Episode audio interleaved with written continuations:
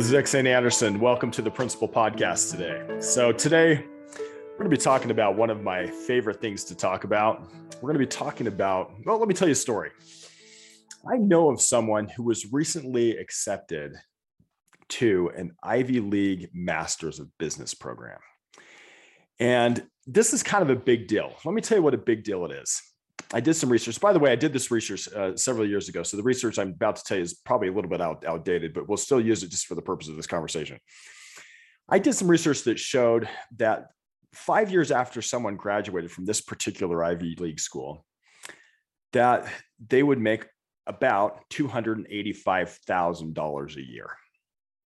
And that seems like that's that's a pretty good income. I mean, that's uh, $285,000 a year five years after you graduate from this master's of business school at this Ivy League, prestigious Ivy League school.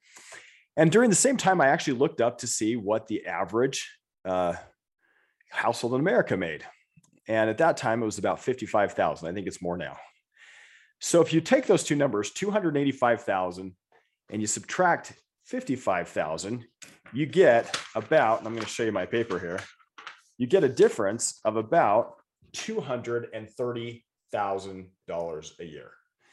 So someone makes 285,000 and the next person makes about 55,000. The difference is about 230,000 a year. Well, let's just say that you work another 30 years after that. You know, that may not apply to everybody, but it may apply to some. If you do that 30 years, an additional 30 years uh, at 230,000 more than the next person ends up being about 6.9 million dollars. So you might say, that because you know someone was accepted to this one particular ivy league school that they have a good chance of making 6.9 million dollars more than the next guy. Now this is really really simple math and the math is too simple. I've got to tell you let, let me disclaim these numbers can't be accurate and let me tell you why they're not accurate. Number one they're too simple. They don't take into account things like inflation. If you took into account inflation the number would be much higher than 6.9 million dollars is my opinion um, they do not take into account cost of living. They do not take into account the fact that many people make more. If this is they're only measuring year five, I think a lot of people would make more in year six and seven and 10 and 12 and 15 and 30, right? And so generally people's income goes up as they get more adept and as they have more experience and skill. So we're going to use just year five and we're not going to take into account inflation. So I realize my numbers are not correct. That's, there's my disclaimer. That being said, they're probably conservative because they're not taking into account those things. The, num- the real numbers are probably much higher than 6.9 million. But you know, I went to this person, um, great guy. Went to him and I said, you know, what did you do to get accepted to this this Ivy League uh, this Ivy League school? Was very prestigious. And his answer kind of surprised me. He said something to this effect. Not sure if I'm saying it exactly, but my impression was he said something to this effect. He said, "You know, my my dad taught me that if I didn't understand something, to not be content with not knowing, to take some time and try to understand it, to look it up." I said, "Well, that's interesting." So tell me more. He said, "Well, most of the time, how that would work out is I'd be reading a book, you know, for school, and I'd run into a word that I didn't understand." And I'd have to take just a minute or two and go look it up in the dictionary. And I'm thinking to myself, well, that sounds interesting. But somewhere in my mind, at some point, I, am thinking, okay, $6.9 million, look stuff up in the dictionary. Tell me more. And he said, well, what would happen is this I'd read something in the dictionary and I'd take a minute or two to look it up. And of course, I'd go back to the book I was reading and I, and I now understand what they were talking about. But he said the real magic happened later because I'd hear that same word in conversation, or I'd hear that word on TV, or I'd hear it on, you know, on the on the radio. And because I'd taken just a little bit of time to under to, to learn what the word meant, I now could understand oftentimes what they were talking about. And it became exponential because I'd understand what they were talking about. And then I'd hear something else that was related, and then I could kind of piece it together. And it was this slow growth of like, oh, I get it. Oh, I get it just because I would take the time. And, you know, sometimes he said he'd have to look up 10 words, you know, uh, he'd have to look up more than one word. And this, this kind of, uh, it hit me. And I'm still, but there's somewhere at some point I was thinking, okay, was there anything else you did? I'm thinking, okay, did you take like a crash course or did you go to some expensive private school? Did you do something amazing to get so you could get into this this school with such a great GMAT score that you could get in. And and so I asked him, I said, was there anything else you did? Something to that effect. And he said something to this effect back. He said, Well, I mean, sometimes I had to look stuff up in the encyclopedia. Now, you might find that a little humorous. in his mind, the thing that got him into a prestigious graduate program at an Ivy League university was that growing up, when he didn't understand something, he'd go look it up. He'd go look it up in the dictionary. Now, this this thought kind of stuck with me, and it stuck with me for some time. Um, I thought about it again and again and again. I actually went back to him years later, and I said, "You know what? Shoot straight with me. How how much time a day did you spend looking stuff up in the dictionary, looking stuff up?" And he said it wasn't much, you know, maybe 5, 10, 15 minutes. And I asked him, you know, what was it on a really bad day? And he said maybe 30 minutes. And you know, after I had this conversation, I, I, I did some math and I thought, you know, let's just assume every day was really a bad day, that it was 30 minutes. And I, and I added up 30 minutes for high school, uh, junior high or middle school, elementary school, even the summers, the, the vaca- vacation time weekends, even in college, up until you would go and, you know, get through college. And I took 30 minutes a day and added it all up. And then I divided it into $6.9 million. Do you have any idea? I mean, if he's correct that what really got him into this, and, and, it's coming from him himself. So let's assume that he knows what he's talking about since he's the one who got into Ivy League school. If he's correct that it was that difference that got him in,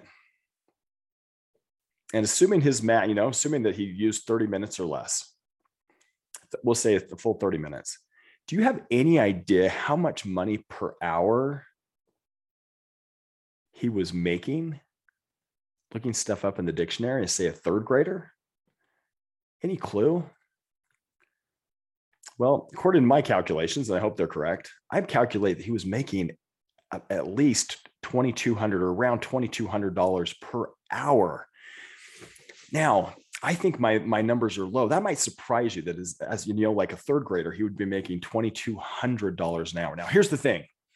He was nobody was just sitting there cutting him a check saying, Hey, good job. You looked something up in the dictionary for an hour. Here's 2,200 bucks. That's not how it worked. How it worked was, is he, he looked it up and the payday came later. Now, remember, we're talking about principles here, and this is super important remember when you come in contact with a principle, you can either align with it or you can ignore it. So at the very beginning podcast, the first podcast, we talked about like the principle of gravity. You could align with gravity and build a ski resort or a hydroelectric dam or a skydiving company or a zip line company or uh, you know bungee jumping outfit or you could ignore gravity and you could fall off a cliff and die or get injured.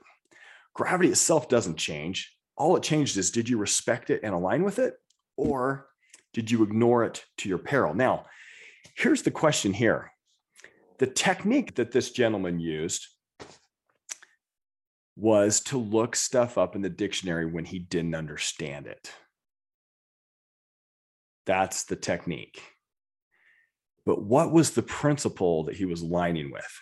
Now sometimes when I tell this story, some people say, well, he was aligning with hard work. He was aligning with education. I think those are great answers. I'm to I'm to use a little different phrase. That the, the, the principle I think he was aligning with was what I call the law of the harvest. The law of the harvest says if you plant seeds and you take care of them, you water them, you nurture them, you, you weed, you make sure that everything's good. Eventually, if you plant them in the springtime, you can actually have crops that grow in the fall. It's a it's a principle that farmers align, align with all the time. They plant in the spring, they harvest in the fall. One time I was speaking to a, a number of farmers and I asked them, "Can you cheat the law of the harvest? Can you cram for it? Can you cheat it?" And they laughed. There's no way. Can you imagine a farmer not planning his or her seeds in the spring, and then getting to the end saying, okay, I didn't plant, I forgot. I'm going to plant my corn now and I'm just going to say, grow and just try to cram for the harvest. Um, can you imagine somebody trying to do that? Well, it just doesn't work. So the principle that this this gentleman who who uh, got into Stanford was aligning with was the law was the law of the harvest. And because he did these little actions every single day, he was able to at the end have a good result. But the rewards didn't come to come till much later. Now, this is a principle that works everywhere. It's just like gravity. Remember when we talked about gravity in the first podcast? We talked about how it doesn't matter if you believe in it or not, it's there. You can get to the edge of a cliff and say, I believe I can fly and jump off. And at that point, gravity still takes over. And unless you have another principle that you're working with, like a, you know, like a, an aerodynamic principle, like a, with a, a parachute or a hang glider or something, you could get really injured or, or killed because you're ignoring or being careless with the principle of gravity. This principle called the law of the harvest, whether you like it or not, is a real principle and it's working in your life, whether you believe it is or not. Even if I don't believe in gravity, it's still there. Even if I don't believe in the law of the harvest, it's still there. Now, why would I tell you this story? Well, I'm going to tell you why. You may not think that your little tiny daily decisions matter. But I'm here to tell you that your little tiny daily decisions are everything. You may not think, you know, if somebody told you, you know, if you don't uh, know a word, you should look it up. And you might say, well, that makes sense. I should look it up. You're right. But you don't know how right or how much difference that could make. The fact that looking stuff up in the dictionary might make you millions of dollars I mean, we guess 6.9 million. The truth is, is probably closer.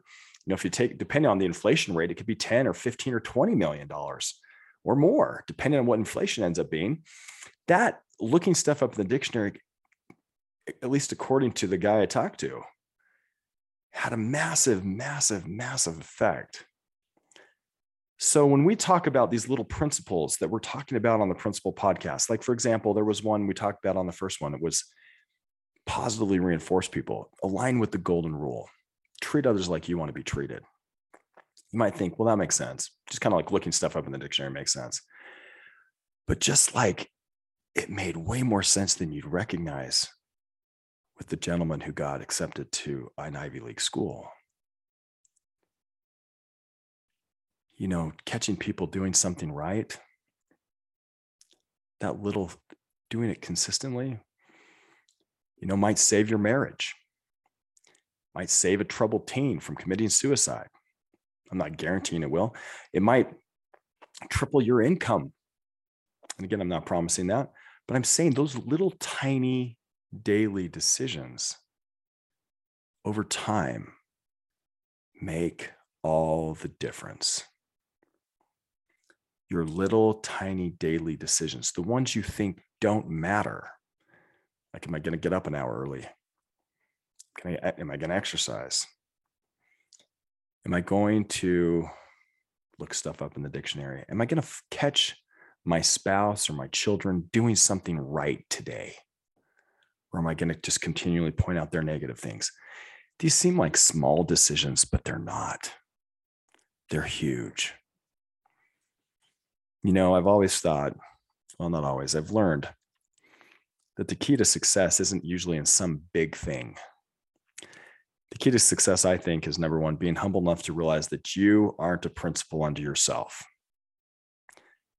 Number two, trying to figure out honestly what are the principles. I'll give you a hint. They're not the latest fad. They're not the newest book. They're not the, the latest podcast. They're not something new out there. These are these principles are ancient they're timeless, like the principle of gravity. They've been around a long time. And then making your little tiny daily decisions align with them. And when you do that, and I can feel tingles as I'm saying this, you have so much power behind you because you have timeless ancient principles that are as real as strict gravity, that are strong as gravity, helping you rather than trying to fight something that's much bigger than you or ignoring something that's much bigger than you. If you can figure out what those principles are and then align with them, you'll notice that things go a lot better. And I'm a true I'm a true believer in Jesus Christ, who I think if you study his words, you will find the real principles that are really there. Thanks for listening to the Principle Podcast today. We hope you uh, join us again soon.